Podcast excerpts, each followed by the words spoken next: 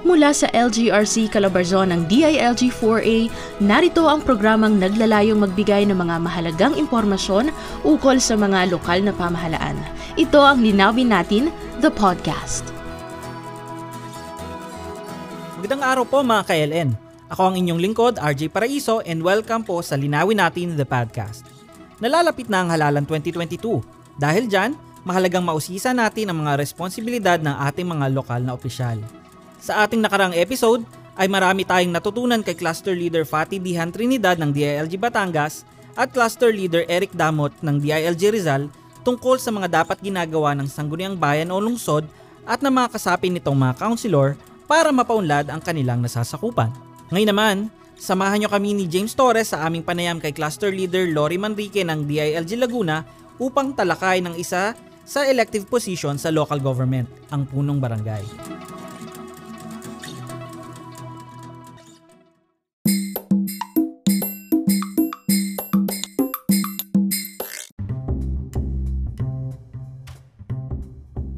So CH Lori since ano na rin naman no, uh, panahon na naman ng uh, eleksyon, uh, isa sa mga katanungan natin ay sabay ba ang eleksyon ng barangay sa lokal o kaya sa national? Ayan. Um, hiwalay ang eleksyon ng lokal at sa barangay. At uh, syempre, ang Commission on Election or COMELEC ang siyang sangay ng pamahalaang nasyonal upang mga siwa patungkol sa lokal at barangay election alam natin na ang lahat ng mga uh, public uh, officials and public servants ay lagi dapat um, may mga legal na basihan. Ano ang kanilang iisipin ang kanilang sasalitain at lahat ng kanilang gagawin ay may lokal na basihan. At dito yung sa election nga ng sa local election ay ito ay naayon sa ating 1987 Philippine Constitution Article 10 Section 3 na sinasabi dito na ang Congress or House of Representative ay nag-enact ng ating local government code o yung ating tinatawag na otherwise known as Republic Act 7160. Alam nating lahat na itong RA 7160, ito yung Biblia ng ating mga lokal at barangay officials and employees para mas responsive and accountable local government structure para mas systematic yung decentralization ng kanilang mga uh, pag uh, uh, pagsasagawa ng kanilang duties and functions as well as yung mas epek- epektibong mekanismo kung sakali man na may recall o anumang initiatives or referendum or election nga katulad ng nabanggit natin. Pati na rin kaagibat dito yung appointment and removal kasama yung term of office ay uh, nandito rin yung kapangyarihan at mga tungkulin kasama na iba pang bagay relating to the organization, the whole organization and operation of the local government units. Uh, uh, legal na basihan din ay yung RA 9006 or yung otherwise known as Fair Elections Act uh, provides for holding of free, orderly, honest, peaceful and credible elections through fair election practices.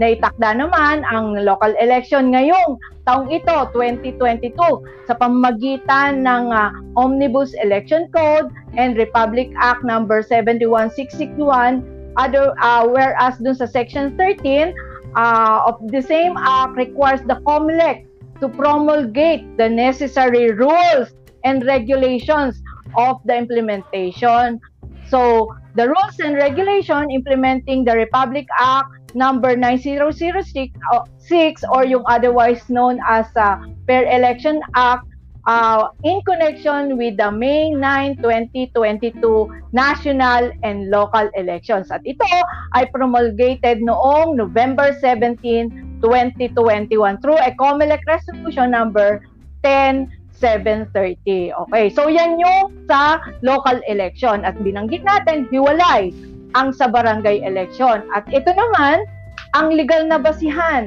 tungkol sa ating uh, barangay election.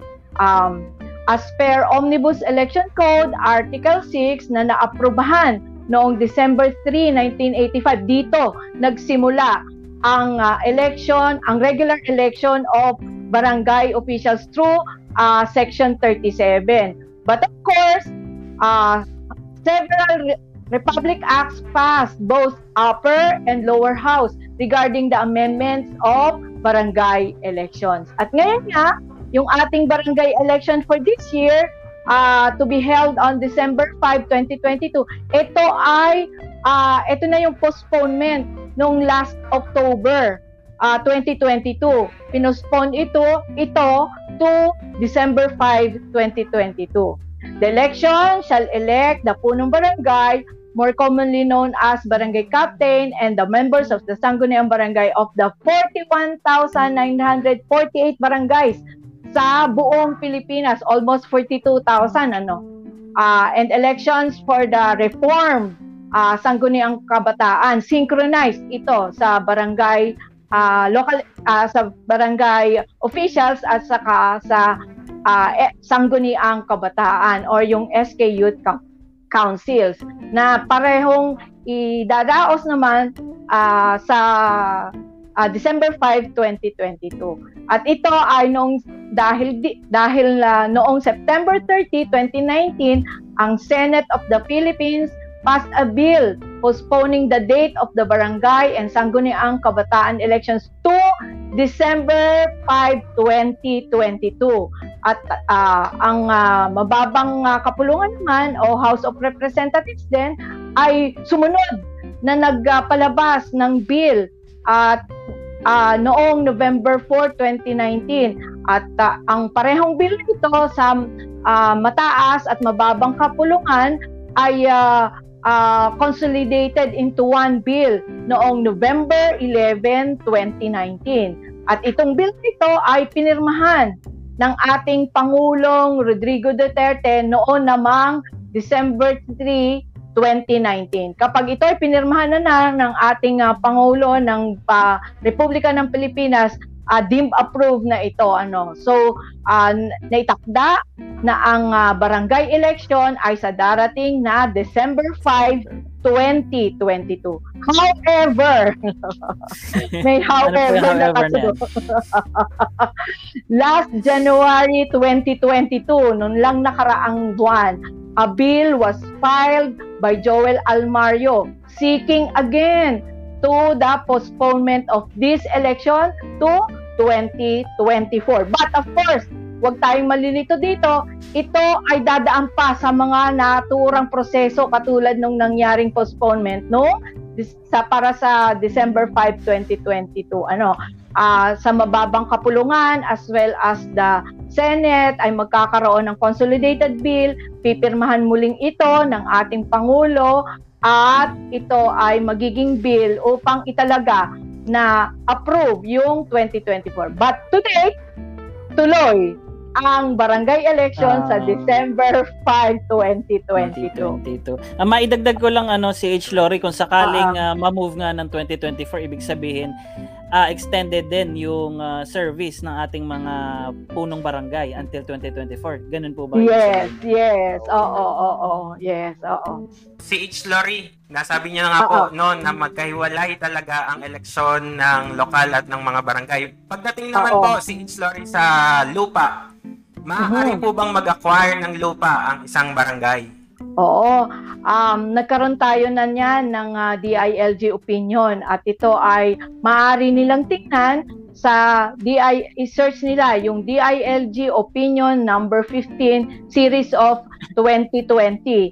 Uh, by the way, um, for the information of uh, everybody na nakikinig sa ating ngayon, meron po kami, meron po tayong ibibigay dun sa comment section na PowerPoint presentation of uh, itong lahat ng mga dinidiscuss natin. Ano, para mabalik-balikan nila. yes, maganda po yan. Napaka-generous.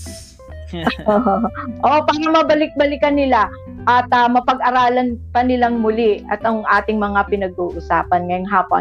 Okay, so doon sa DILG Opinion number 15 series of 2020, si Punong Barangay of Barangay Abigila ng Municipality of Garcia Hernandez, Province of Bohol, ay dito kinu-question ang ginawang hakbang ni Punong Barangay. Sampo ng bumubuo ng sangguniang barangay sa pagbili o pag-acquire nila ng uh, real property. Sa pamagitan siyempre ng barangay resolution. Pero isinight natin sa ating uh, DILG opinion na yes, maaaring mag-acquire ng lupa ang barangay sa pamagitan ng ating punong barangay kung saan ang buong sanggunang barangay ay iaalaw ang punong barangay to enter into a contract o magkaroon ng uh, uh, agreement between the seller and the buyer which is the barangay sa pamagitan ng barangay resolution.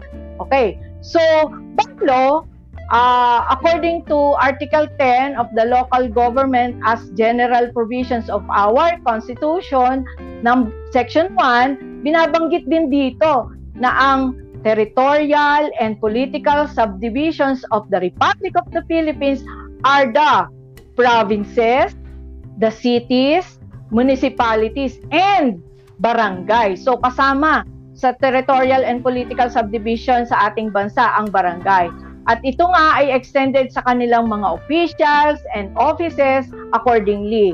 At dahil dito, sinabi rin sa Local Government Code na kinaklasify ang barangay as a political, the, the basic political unit and a body politic uh, endowed with powers to be exercised in conformity with the law. Ayun. So, yun ang una.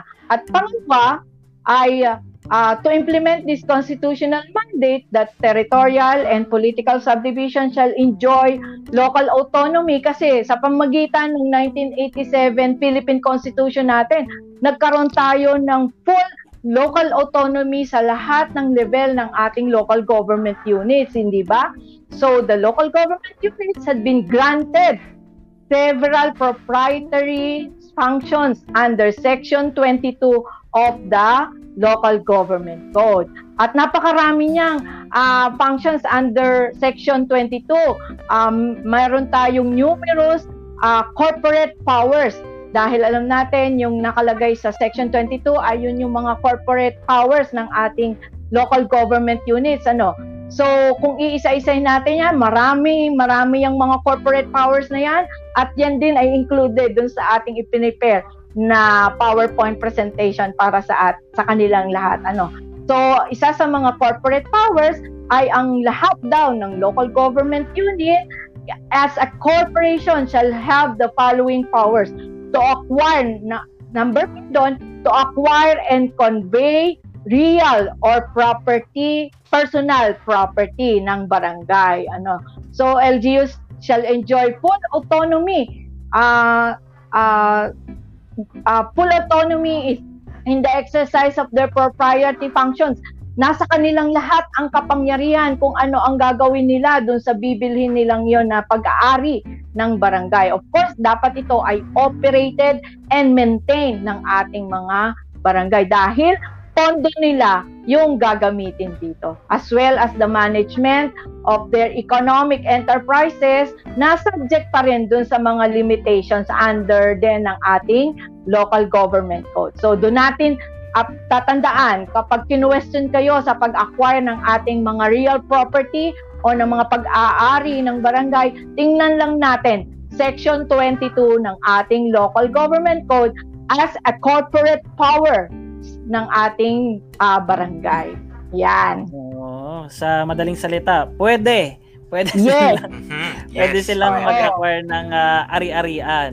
Oo, oo, oo, uh, basta pwede. I, pwede, ano, pwede. Basta mm-hmm. i-award ng ano, no.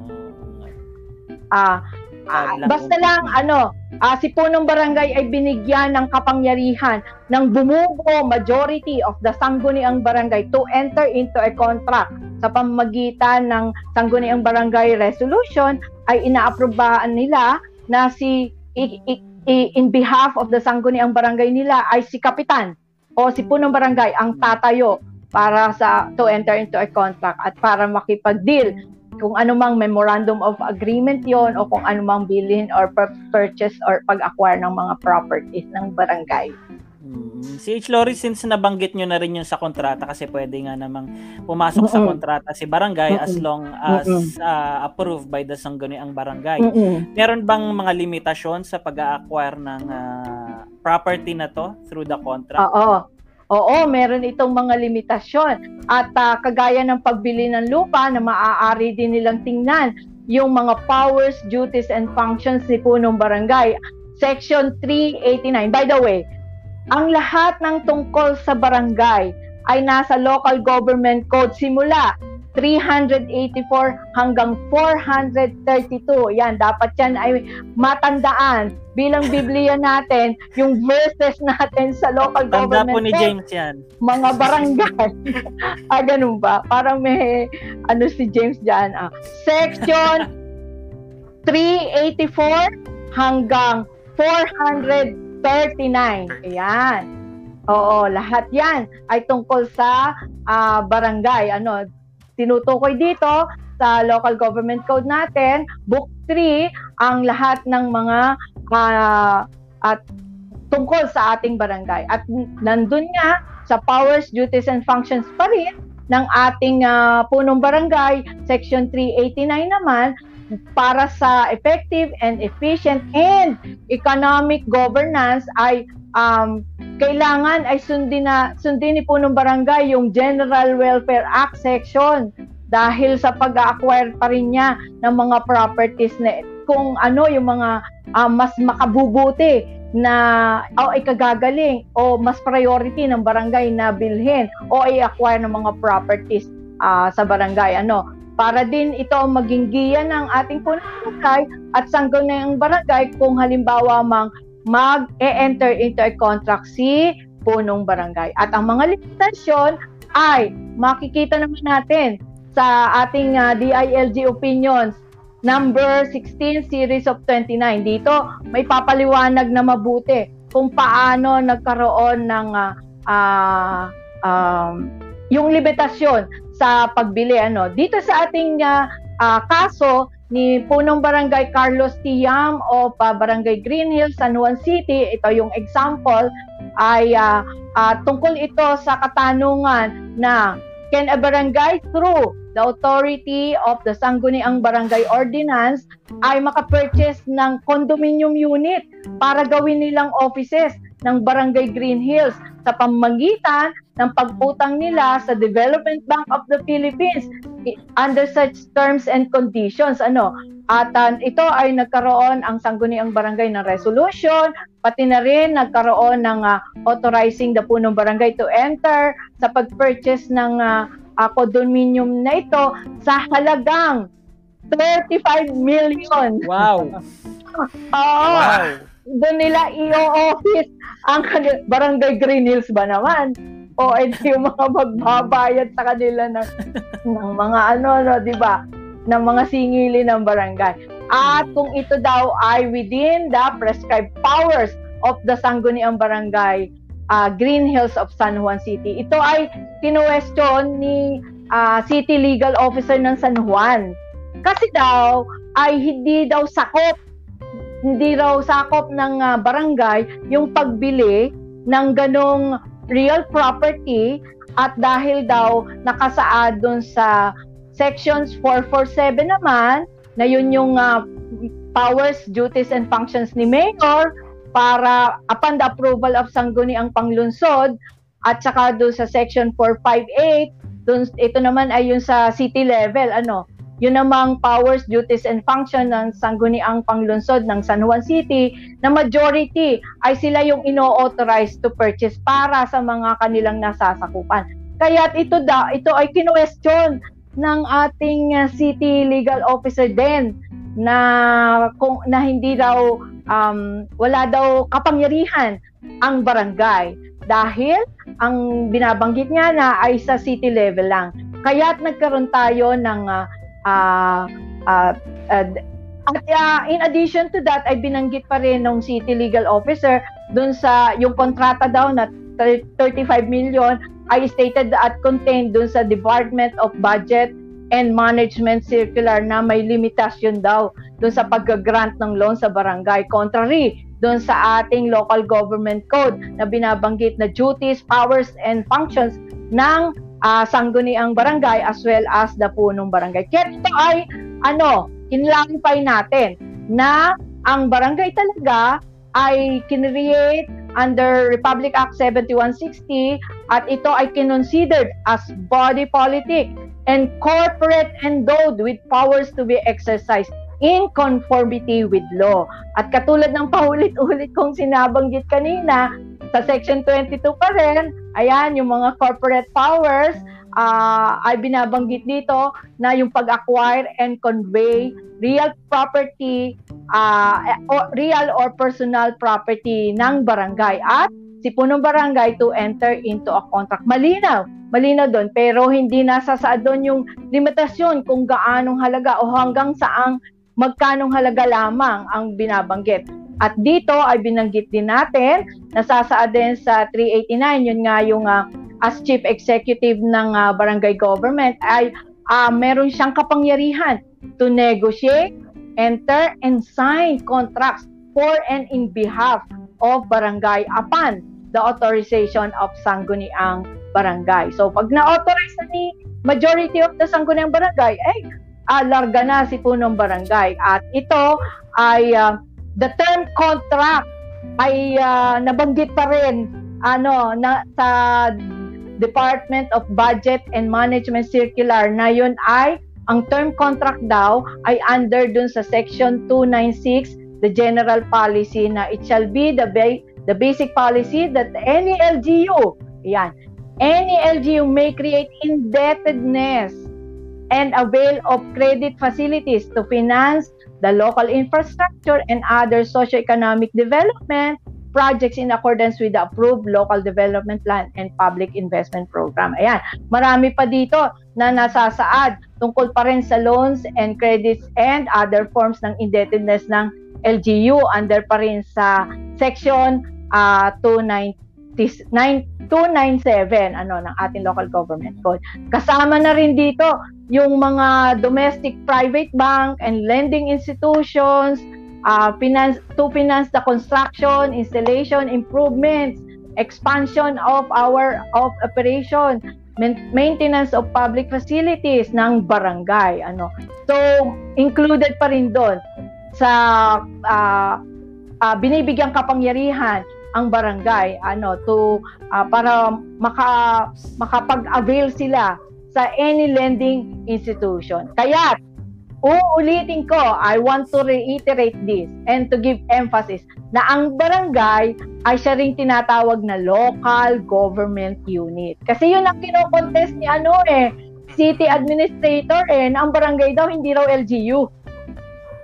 O, di ba? Pero hmm. nalinaw natin dito sa ating DILG opinion at uh, pati na rin do sa mga uh, legal basis na binanggit natin, kasama na rin doon sa term contract ng uh, Depart DBM ay kinukonsider ang barangay na uh, local government units. Kaya uh, sila ay pwedeng umutang ng ganong halaga. At sinabi mo nga kanina, idedere-derecho ko na. Kung may limitasyon ba, Di ba? Kasi, oh, ang laki, 35 billion, grabe. Mm. Parang Opo, ang bayan ng... Eh. Magpunong barangay na lang kaya ako sa Green Hills. Oo, sa Green Hills. Oh, di ba, eh, kahit nga dito sa aming bayang Rizal, maliit na bayang Rizal, eh, palagay ko, hindi pa ganun ang total income namin, ano. So, yun sa barangay. At ito yung mga limitasyon na dapat nating tandaan. Una, dapat walang conflict of interest. Ayan. 'Di ba? Hindi dapat 'yun ay isaalang-alang natin dahil doon sa ating uh, et, uh, ethical standards ng public officials yung RA 6713. And pangalawa, dapat din nating i-consider yung area of jurisdiction. Pa yung bibili natin eh hindi naman naka ano doon sa barangay na kanilang nasasakupan ano. So yung area of jurisdiction, yun yun din yung limitasyon na dapat nating is-consider. At ang panghuli, pinaka-importante, ito naman yung lagi nating uh, nababanggit at siguro ito ay uh, talagang uh, given na ano, ang panghuli, syempre laging for public use and public purpose yung gagawin natin. Ano? At yung bibilhin natin or yung i-acquire natin or yung anything na uh, aariin ng ang sangguniang barangay. Ano? So maaari nating uh, maging reference yung uh, DILG opinion number 7 series of 2017 uh, pertaining to the validity of an ordinance authorizing the uh, uh, expropriation of parcel of land. Ito naman, hiwalay ito eh yun ito yung uh, dinidiscuss naman dito yung limitation kasi Philinvest Alabang for the right, road uh, right of way. Bibilhin naman nung uh, Philinvest Barangay uh, Philinvest Alabang uh, bibilhin nila. Eh kaya lang separate yung ano separate and distinct yung barangay kaya hindi nila pwedeng bilhin. Kaya yung matter of territorial jurisdictions ay isa sa mga limitasyon. Kailangan nandun lamang sa iyong area of jurisdiction yon. Ayun. So, talaga pong may mga limitasyon din talaga tayo pagdating sa pag-enter ng isang kontrata. Ano po, at uh, sabi nyo nga po kanina, kailangan talaga na for public use ito kasi if ever na hindi siya magpa-function or mag-ooperate para sa public, ay maaaring magkaroon ng conflict or maaaring magkaroon ng mga kaso na pwedeng iba to sa ating punong barangay. Speaking of kaso naman po, si H. Lori, ano, ano po ba yung mga kaso ang kailangang iparating po natin sa barangay? At maaari po ba tayong magsama ng mga abogado dito kung sakaling magrereklamo tayo sa barangay? abogado agad, no? Oo nga eh. Medyo mabigat na. okay. So ano-ano ba yung mga kaso na na uh, kailangang iparating sa barangay at saka sa kung pwede bang magsama ng legal counsel kapag ka magdadala yes, ka ng ano kaso sa barangay. Okay. So, meron tayong katarungang pambarangay kung saan ang judicial power ng punong barangay ay napapractice dito. Take note, only the punong barangay, katangi-tangi si punong barangay ang nagpa-practice ng ehekutibo, legislative, at judiciary power. Siya lang ang may tatlong kapangyarihang ito. Kahit ang ating presidente, wala nito. Kahit yung mga nasa Senate, sa House of Representatives, hindi, walang kapangyarihan ng, walang tatlong kapangyarihan na ito. Executive, na siya ang nag implement at uh, nag-execute ng mga duties, functions ng uh, uh, sa barangay. Legislative, gumagawa ng batas at yung pagiging hukom o yung judiciary power. Kaya talagang uh, tanging ang uh, uh, punong barangay ang uh, sinasaluduhan talaga natin kasi sa dami ng kanyang kapangyarihan, ganun din ang dami ng responsibilidad niya na dapat niyang akapin o dapat niyang isakatuparan, hindi ba?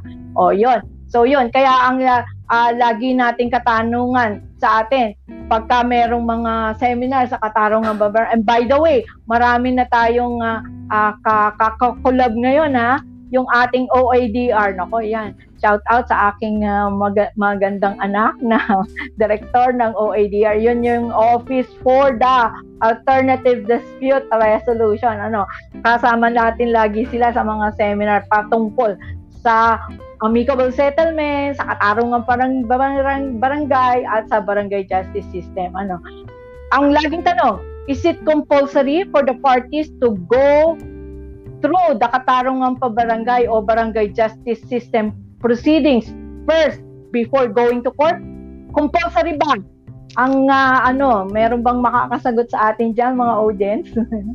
Ay, sa ating mga audience diyan. Oo. Compulsory ba na talagang magdaan sa katarungan pambarangay ang lahat ng proceedings bago siya magpunta sa ating uh, mababang hukuman o sa ating uh, local court o sa ating uh, uh, halimbawa municipal court or sa city or sa or kung saan mga korte ang sagot ay ano? Yes! Malaking yes! Oo. Talagang kailangan mandatory compulsory na dumaan sa katarungang pambarangay yung lahat na dadalhin natin sa uh, korte. And it is only when the katarungang pambarangay o barangay justice system has kung ito ay uh, hindi la kung ito ay hindi na solusyonan dahil 'di ba ang uh, ang uh, main objective kaisa-isang objective sa katarungan pambarangay ay amicable settlement, wala namang iba eh. Uh, hindi natin tatanggapin yung kaso pagka hindi natin ang objective natin nasa sa pananaw ng uh, magpe-preside sa kanila ang, o ang punong barangay ay sila ay pagkasunduin, hindi ba? Ay, hindi pagkagalitin basta ang main objective natin magkabati sila, di ba? At uh, lahat ng disputes na yon ay uh, uh, maaaring uh, uh, dalhin lang sa korte kung uh, failed to resolve ang dispute sa both parties ay hindi nagkasundo sa katarungan bar- pambarangay. So doon lang yung uh, time na iaakit na ito sa korte ano. Pero of course, maraming mga um, limitations o maraming mga uh, kailangang mga uh, bagay-bagay na dapat nating uh, tingnan uh, tungkol sa uh, uh, tungkol sa mga uh, hahawakan nating kaso sa barangay ano. So, kapag ka under ng jurisdiction, all disputes are subject to barangay conciliation pursuant to revised katarungan pambarangay law and prior recourse thereto is a precondition before filing a complaint in court or any government offices. Ayan, binanggit ulit dyan. Yung dun sa kung uh, jurisdiction ng cases. Ano? Ito ay sa pamamagitan ng Supreme Court Circular Number 14-93. Ayan. So, dun din sa presentation, sa PowerPoint presentation na i-share ko sa kanila ay included din ito para mabalikan nila. Siyempre, sa mga kasong ito sa barangay, may mga exemptions. Ano, di-discuss ba natin yung exemption? Mm-hmm. Ang dami. Kahit po siguro uh, iilan lang. Okay, sige, sige. Sige. So, ang mga exemptions na at uh, na pwede nating i-consider ay tungkol sa uh, section 408 ng ating uh, Republic Act 7160. Kung ang isang party o nirereklamo ay is a government or any subdivision or instrumentality thereof. Yan. Hindi yan dadaan sa barangay because halimbawa sa uh, local level, municipal government, ano, meron grievance committee or kaya pagdating naman sa sa uh, kung halimbawa ang ang uh, ang inireklamo ay, ay government entity, merong proper forum na siyang uh, magha-handle ng mga kaso for this. Hindi ito tinatakel sa katarungang pangbarangay. O pangalawa, kung ang party is a public officer or employee, ayan, yan yung sinasabi ko, kapag employee, may grievance committee ang uh, local government local. unit. Oo. At uh, pati, pati na rin, halimbawa, uniform man siya, yung ating uh, NAPOLCOM, eh meron silang uh, tin- pinagtatanggapan ng mga kaso para sa ating mga uniform men.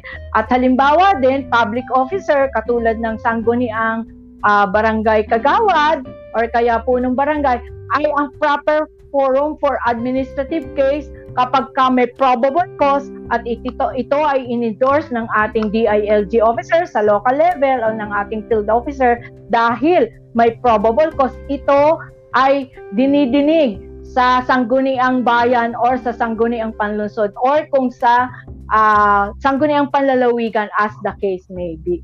Ano? So, yon. Ano pa? Ano pa yung mga exemptions? yung mga offenses punishable by imprisonment exceeding one year kapag ka ang ang kaso ay uh, magkakaroon ng penalty o punishable uh, na makukulong ka ng more than isang taon or uh, more than 12 months at ang iyong fine for this ay more than 5,000 ayan hindi na yan diding diding did he didinggin sa ating katarungang pambarangay. Okay. So ano pa? Kung ang offenses where there is no private offended party, kapag talagang walang private na na na offended, ano, na part na inirereklamo. So, hindi na yon didingin sa barangay. Where the dispute involves real properties located in different cities. Ay, ito. Ito, ma maganda nila itong, uh, ano, kasi laging awayan sa lupa ng mga magkakamag-anak. Ang natatanggap yes, sa CH. Sangitarong ang pambarangay. awayan na, ano, awayan na sa pag-aari. Right of way. Ayan. Oho, yan, mga right of way. Ayan. Kapag magkaibang cities or municipalities, ayan, di na yan. Or kaya uh, under na ng uh, DAR o ng uh, Department of Agrarian Reform, ayan, hindi na yan dinidinig sa uh, katarungang pambarangay. Okay, marami pa. mm, ah, Ayun. siguro uh, isa 'yon na uh, si sa mga ilang uh, ano no, mga dahilan kung bakit sila nagpupunta sa barangay. At at least alam natin yung mga limitasyon. Kung Oo. kailan dapat pumunta sa barangay at magpa-blatter kasi yun lagi yung term eh, na mm-hmm. Na ating mga kababayan, ipapa-blatter mm-hmm. sa barangay. So at least may limitation kung ano dapat. Oo. Kaya pwede lang i-blatter sa barangay. Oo. Kailangan din nating tandaan kapag halimbawa, uh, pero dito naman sa atin, wala naman yung mga indi- indigenous cultural communities. Ayan. So, meron silang uh, mga customs and traditions. Ayan, kailangan natin respetuhin yon At mag apply dito in setting di- disputes between the members of the cultural communities. Hindi na natin yon papakialaman kasi meron silang customs and traditions for that. Okay, uh, Ayan. Sana ay naging, ang, ano, Meron pa pala. Ah, yung magsasama ng lawyer? Ay, oo, yung uh, legal Opo, counsel. Si Oo. Hindi. Hindi natin kailangan magsama ng lawyer. Oo. Kung magsasama lang, kung pwede lang uh, pumunta ang isang lawyer sa kung ito ay merong uh, uh, hearing ng uh, uh, katarungan pabarang, kung siya mismo ang inirereklamo o siya, o siya mismo mm ang irireklamo. Ayan. Yun. At uh, hindi na kailangan. Kahit yung mga minor, kailangan lang yung guardian. Mm-hmm. Kasama yung guardian. Pati yung uh, persons with disability, kailangan lang yung guardian, hindi lawyer. Mahalaga yan, no? Kasi minsan ginagamit din ng uh, ibang tao yung uh, kanilang connections, 'di ba? To threaten yung kanilang uh, inirereklamo yes. or pag sila yung nirereklamo, 'di ba? Minsan sinasabi na may kakilala akong pulis, na general, di ba? Dapat iwasan yung mga ganong bagay kasi kung kaya namang uh, ayusin sa barangay through the help ng ating punong barangay. Yes, oo. Oo. Oh, tama ka. Hmm. May Isa, uh, ka dyan, RJ. Uh, so si H. Lori uh, nabanggit kanina 'di ba sa ating mga katanungan kung ano yung mga ina-appoint ni kapitan. So, mm-hmm. maaari niyo bang mabanggit sa ating mga manonood kung ano tong mga posisyon na ito? Oo. So, after na uh, mag-assume into office si punong barangay, ay hindi lalampas ang 30 dias. Maari ito ay uh, sa pamagitan ng uh, kanyang inaugural session ay ipapakilala niya yung kanyang uh, uh, mga pangunahi uh, appointed office, official ng barangay. Ito ay ang barangay secretary at ang barangay treasurer. So sa sa inaugural session ay maaari na nilang talakayin kung sino yung pwedeng i-appoint dahil kailangan sa pag-appoint ng mga ito ay laging merong uh, pag uh, majority of the sangguniang barangay ay umoo kung sino yung tao na i-appoint ni po ng barangay eh. So ito si barangay secretary, barangay treasurer, lupong tagapamayapa members, na dapat sa isang barangay sa pamamagitan ng uh, paggiya o pagtingin nila sa total population ng barangay ay 10 to 20 lupong tagapamayapa members dapat magkaroon. Pati na rin yung uh, barangay public safety officers o yung mamamahala ng kapayapaan at kaayusan ng barangay at katahimikan. Pati na rin yung pumamahala sa uh, kalusugan at uh, ng barangay, yung BHW at yung sa sanidad, yung BNS o Barangay Nutrition Scholar. Ayan, sila yung mga um, appointed barangay officials na kailangang i-appoint ni punong barangay with the concurrence. Ayan ha, malinaw. With the concurrence. Ano sa Tagalog ang concurrence. ano dapat uh, approval ng sangguniang barangay members ano oo ay uh, uh, itatalaga ang mga nabanggit na uh, posisyon ano hmm. maling pa na lang maliban, maliban dun sa lupong tapag tagapamayapa members. Kasi ang kanilang term of office ay, ay hindi ko terminus si punong barangay eh. Kapag halimbawa umalis sa sipunong barangay, hindi kaagad-agad pwedeng mag-relinquish ng kanyang post ang lahat ng mga lupong tagapamayapa members. Kasi under sa local government code, sa provision nating ito, section 399, kapag wala pang pumapalit sa kanila, ay hindi nila marirelinquish pa yung kanilang post. Siguro, pag-usapan pa natin ito sa mas malawak na pagpapaliwanagan, ano, tungkol sa lupong tagapamayapa members. Ayan.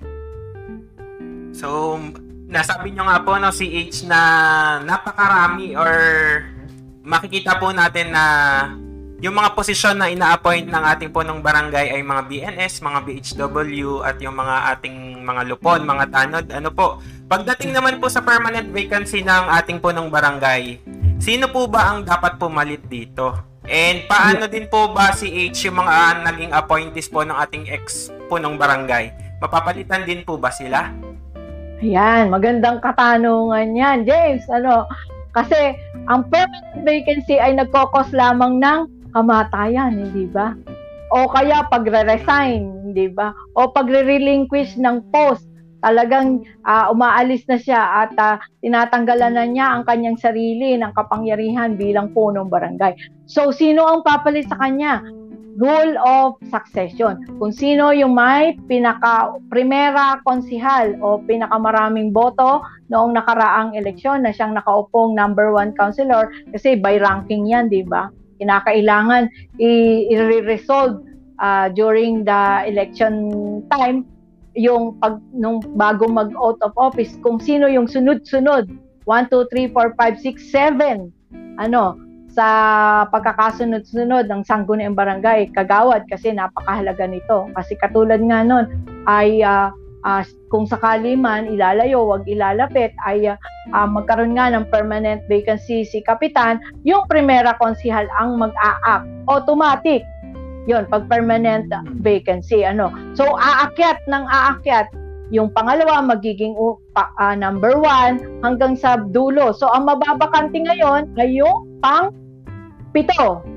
Di ba? No. yun ang mawawala. So yun ang pipilled upan oo. Meron tayong mga previous na uh, katanungan dati na kung hindi naman naapektuhan ang majority votes of the sanggunian uh, barangay uh, kagawan, maaari ba na ito ay uh, hindi na filled upan? Ano po? Ay uh, um, sinagot ito ng ating uh, meron din tayong DILG opinion for that. Ano po? Kasi may merong uh, uh, isang barangay na talagang uh, walang-wala na sila talagang sources of income. Pati yung external and internal sources of income nila ay uh, wala na kaya kung pwede raw na um, hindi na filled upan at maging savings na rin yung PS o yung honorarium nung uh, panghuling uh, kagawad na nabakante ano po. So meron din tayong uh, uh, DILG opinion for that. Naka-post din doon sa ating uh, PowerPoint na ginawa. At sino? Ito naman, sino ang mag-appoint doon sa panghuli no pagka i-appoint na? It is the local chief executive o ang mayor. Malinaw ha? Hmm. Dahil sa Sangguniang Barangay, sa pagpupulong nila sa regular uh, uh, session nila ay magkakaroon sila ng mga pagbibigay uh, ng pangalan kung sino yung mga pwedeng i-appoint. Or, at ito ay hanggang tatlong pangalan ang ilalagay nila. At ito ay i-recommend naman ni punong barangay sa ating uh, local chief executive. At si mayor talaga, siya ang may authority to appoint doon sa sangguniang barangay Kagawad na na bakante sa panghuling posisyon. Posisyon. Yan. Mm-mm. Mm-hmm. Ayun. Oo. So yung pangalawang may kaduktong 'yan ano, yung pangalawang tanong, yung mga uh, appointees. Paano uh, yung mga appointees? Yung mga appointees.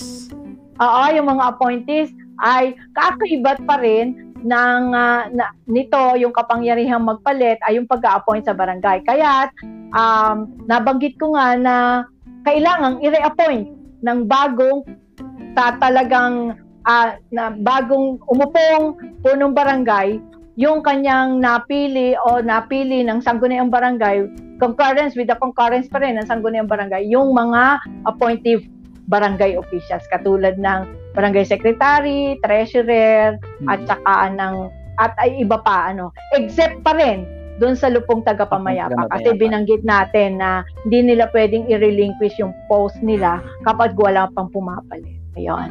Pero kung kung kinangkad naman ito ni muling ni, ni reappoint naman yung lahat ng ano uh, yung lahat ng appointed barangay officials ng bagong umupong uh, uh, punong barangay, yun yung first councilor ano, eh kailangan pa rin ng mga proseso sa proseso ng pag-appoint. Ayun. Kailangan pa rin yung mga mga resolution, etc. Marami pagtatalaga, paghirang, 'yan, marami 'yan. Oo, ilan 'yan sa mga ano no, katanungan talaga sa mga barangay na kinokonsulta nila sa ating mga DILG uh, field officers no pagdating sa mga ganyang bagay. Uh, pumunta naman tayo uh, si H. Lori sa mga proyekto kasi isa din yan sa mga tinatanong na ating mga kababayan, bakit itong barangay ma-prioritize yung ganitong proyekto, bakit dito sa amin hindi. So paano po ba pina-prioritize ng mga barangay ang mga proyekto? Oo, oo, oo. Oo. Um, marami nga yan kasi uh, bakit ang uh, napag-usapan sa halimbawa na pag-usapan sa barangay assembly ay unahin muna ito. O kaya itong purok na muna ito ano dahil sila mas nangangailangan or kaya yung proyektong ito ang dapat na ma-prioritize ano. So naayon pa rin sa local government code section 106 na ang bawat barangay ay dapat may komprehensibong plano ano. Komprehensibong plano.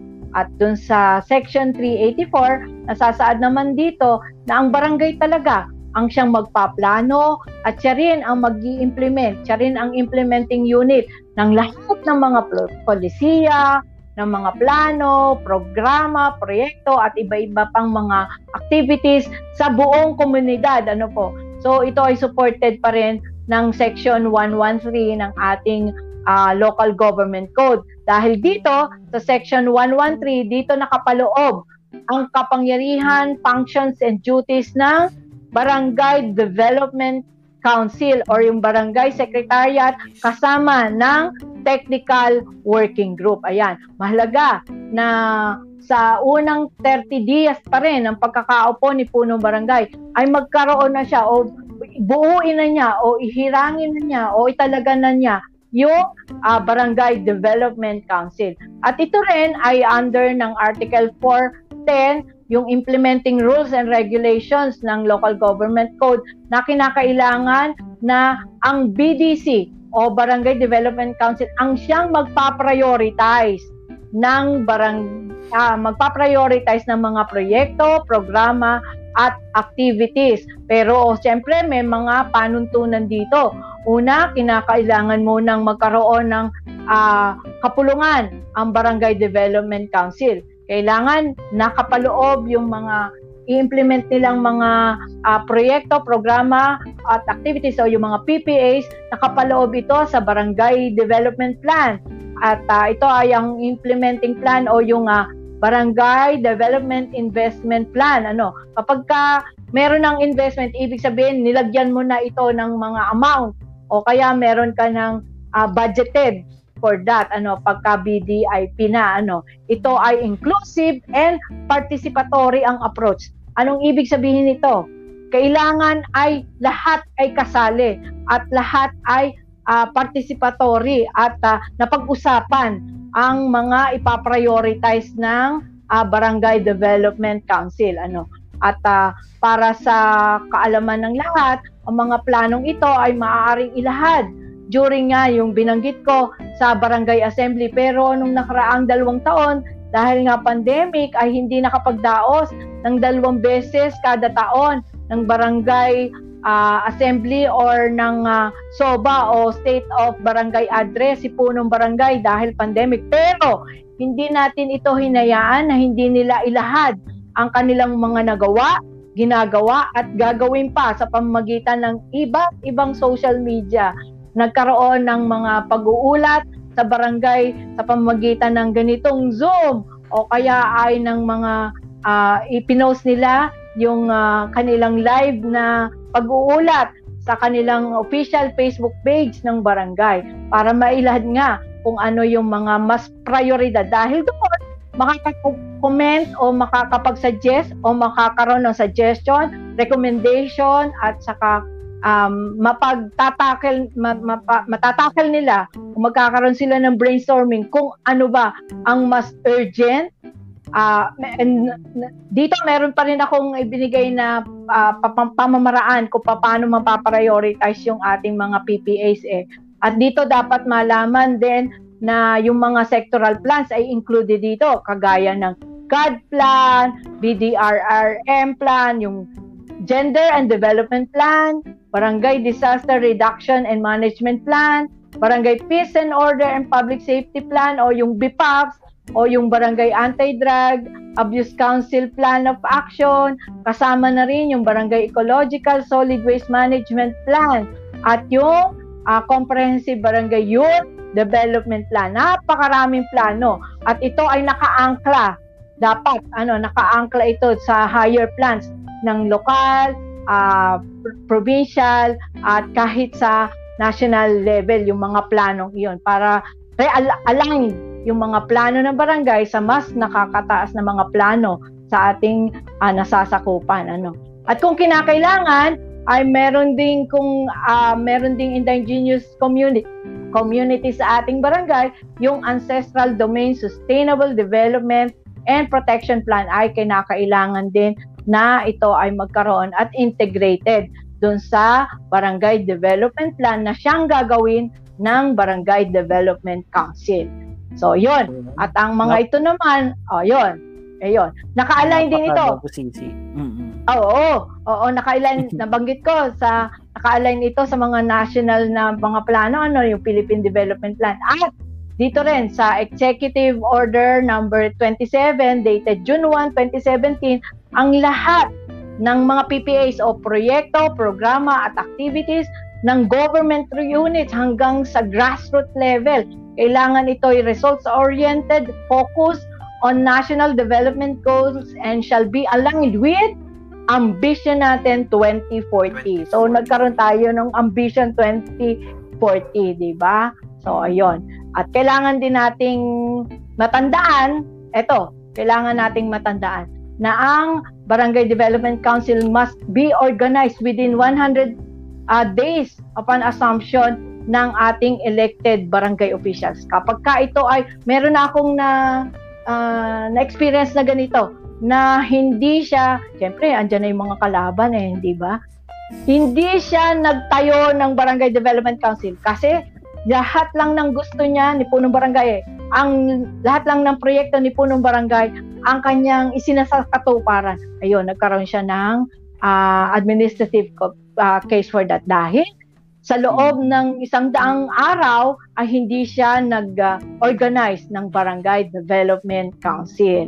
Ayan. Oh. At uh, oo. So within 60 days din, kailangan meron tayong 'di ba nabanggit ko, inclusive and participatory uh, kailangan may mga NGO, CSOs na kasama doon sa uh, Barangay Development Council na yon. At yun nga, meron yung mga proseso kung ilan, one-fourth of the total number of membership ng BDC, kailangan one-fourth of that ay uh, CSOs, hindi ba? Meron ding women participation ng uh, representative from the women sector. Ayan. So yun, marami pa yung mga marami pa yung mga alituntunin, marami pang mga uh, dapat na rules and regulations regarding doon sa pagbuo ng Barangay Development Council. Hmm. Yan. Kadami paring uh, ano no, paring James. Uh, comprehensive comprehensive and particip- participatory dapat inclusive uh, no inclusive uh, napaka-importante din talaga dito nung ano no nung organization ng ating BDC kasi parang sila yung mag-identify if ano ba yung mga urgent na PPAs na dapat na ma-implement dun sa barangay. At kailangan din talaga yung presence ng barangay development plan na nakalagay na doon yung lahat ng mga programs, projects, and activities na gagawin nila throughout their term. Si H. Lori, pagdating naman po sa ordinansa, maaari po bang gumawa ng sariling ordinansa ang barangay na wala sa listahan ng LGU? Yes, oo, maaari. At uh, maidagdag ko lang ha, para lang hindi pa tayo lumayo ng gusto, ano, kasi issue talaga ito eh, natanging yung proyekto ni, balikan ko lang, ah, sorry, sorry, balikan ko lang, na uh, gusto ko lang matandaan ng lahat na um, hindi lang si Punong Barangay, hindi lang proyekto ni Punong Barangay ang kailangang masunod. Sa pagpa-prioritize ng ating mga PPAs, kailangan ito'y urgent, essential, necessary and desirable sa lahat ng mga mm. mamamayan ng barangay. Oo. Ulit, urgent, essential, urgent, necess- essential, necessary, necessary, and desirable. And desirable. Oo. Acceptable ang lahat ng proyektong ito sa lahat ng mamamayan ng nasasakupang barangay. So yung pa rin mga sa listahan, oo, maaaring mag, uh, magkaroon ng mga ordinansa na hindi, wala sa listahan ng local government. Yes. Kaya nga meron tayong full autonomy eh. Napakaganda nung ating 1987 Philippine Constitution kung i-embrace lang natin yung lahat ng mga nilalaman nito ng ang ating implementing rules and regulations ng local government code kung i-embrace lang natin ito at isasakatuparan ito at i-implement ito ay napakaganda yung full autonomy na binigay sa atin hanggang sa grassroots level. Yun. Mm, ayun. So, napakahalaga yan, no, na malaman na ating mga ka-LN na pwedeng gumawa ng sariling ordinance ang ating barangay. Katulad ta po ba niyan ay yung mga liquor ban, pwede po silang gumawa niyan, no? Oo. Ah, kailangan lamang ay ito'y nasa proseso. Oo, dapat ay nasa proseso. Kapag ordinansa, ibig sabihin ay ito ay dadaan sa proseso, mayroong public hearing, meron sila at ang uh, ang uh, ang sangguniang uh, panlalaw ito ay da, dadalhin nila. O ito'y barangay dadaan sa sangguniang bayan or sangguniang panlusod at iaakyat sa sangguniang panglalawigan para i-review para i-review ito. Ano? Dahil ang approval ay talaga nasa sangguniang barangay sa grassroots level. I-review ito ng uh, pangbayan o sangguniang panglunsod at ng panlalawigan. Review ang tamang term. Ano? At kapag ka ito ay hindi nila inaksyonan, within 30 days, it is deemed approved at pwede na itong ipatupad sa sangguniang barangay. Ah, 30 days. Pwede Oo. Oo. Halimbawa, na, uh, na, napa-receive na nila tapos biglang pandemic, walang session. Matik approve ang liquor ban. uh, uh, pero siyempre, kapag ka nag-declare na si, katulad no, nag-declare na si uh, uh, uh, ating uh, panlalawigang uh, uh, gobernador, ayun, yun ang ating susundin, siyempre. Kasi under his jurisdiction na tayong lahat dito. Okay, uh, maraming salamat okay. uh, si H. Lori. No? Uh, napakadami ng ating mga natutunan ngayon mga ka-LN. And uh, siguro ito na yung huli nating katanungan. Uh, si H. Lori, uh, siguro sa mga ibang nagtatanong, magkano po bang sweldo ng isang kapitan? Oo, maaari na uh, ang uh, ating uh, ang honorarium ng uh, barangay officials ay uh, ang ang local budget ito ay inisyu ng DBM or ng uh, uh, sa pamagitan ng Local Budget Circular Number 63. Ayan, na may petsa noong uh, October 22, 1996 na kung saan ang punong barangay ay may honorarium na katumbas ng salary grade 14. Ayan, salary grade 14 ha, na pwede nilang ibigay depende sa kakayahang pinansyal ng barangay at subject sa budgetary limitations ng uh, kung magkano yung pwedeng i-allocate sa personal services. Ayan. Kailangan ay uh, kung halimbawa yung salary grade 14 ay ganoon at kaya at hindi lalampas doon sa 55% PS cap ay pwede yun ang magiging uh, honor- honorarium o sweldo ni punong barangay. Pero ito ay nagsimula ang uh, sweldo ng uh, punong barangay, balikan lang natin yung history, ano, nagsimula sa local government code na binibigyan ng honorarium na nagkakahalaga ng uh, isang libong piso kada buwan noon sa local government code natin, otherwise no 1991, isang libo. At kada ang, buwan. Oo. Kada pan. Mas malaki pa yung ano. Uh, san, anong mapupunta ng isang libo ngayong araw? Mhm. Sa dami ng ano. Pero ito at 600 naman sa sangguniang uh, barangay kasama ang barangay secretary at saka sa barangay treasurer. Pero meron din naman tayong uh, batas na kada limang taon kailangan nating magkaroon ng revised revenue code sa barangay o yung barangay sources of income, kada limang taon kinakailangan mo magdagdag ng 10% kada limang taon. At i-revise mo yung iyong uh, barangay revenue code ano. So ngayon 2021 eh di 30 years na ano. Tama ba? So kada limang taon so pwedeng 6 times na yung halaga nung uh, ano pero kung uh, kailangan hindi rin lalampas sa 55% ng general fund yung ating personal services. Pero sa pamagitan nga na in-issue ng uh, uh, local budget circular number 63, kung ano yung salary grade 14 ay siya yung makukuhang sweldo ni punong barangay. Tama po na salary grade 14 yung sweldo ng ating punong barangay. Oo. Anong katumbas na ngayon ano uh, parang James? Aba. Ayan. Titingnan natin. SG14E. Mahina ako sa mata eh. 24?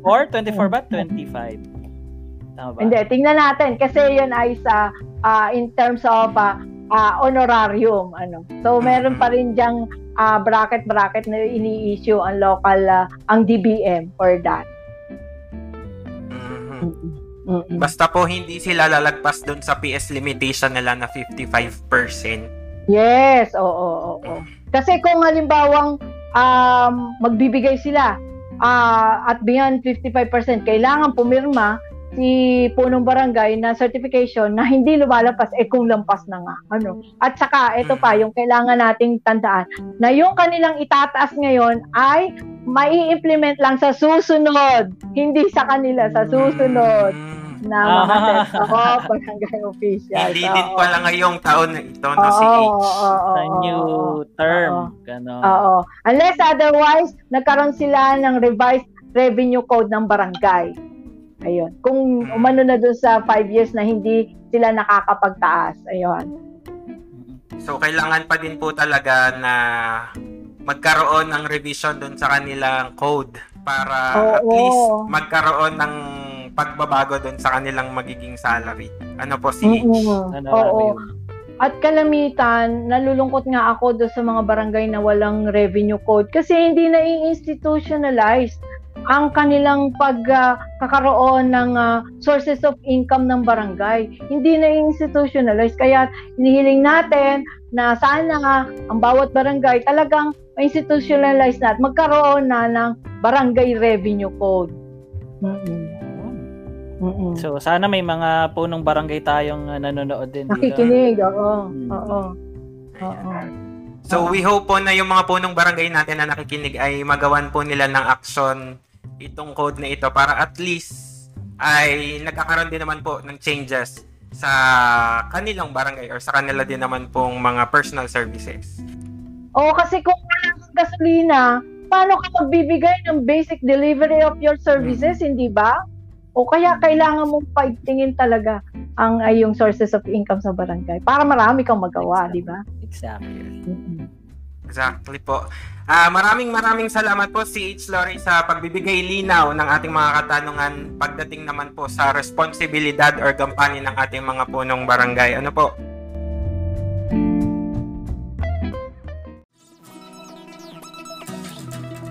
You're listening to Linawin Natin, the podcast.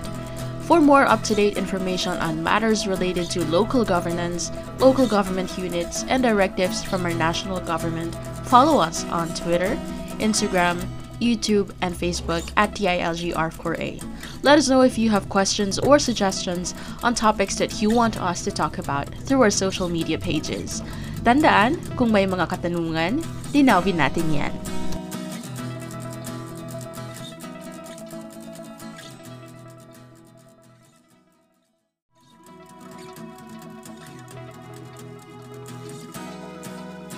Inyong napakinggan ang Linawin Natin, the podcast. Kung may mga katanungan, suggestions at comments tungkol sa inyong napakinggan, please let us know through our social media pages on Twitter, Facebook, or Instagram at DILGR4A. Abangan ang mga susunod na episodes dito sa Linawin Natin, the podcast.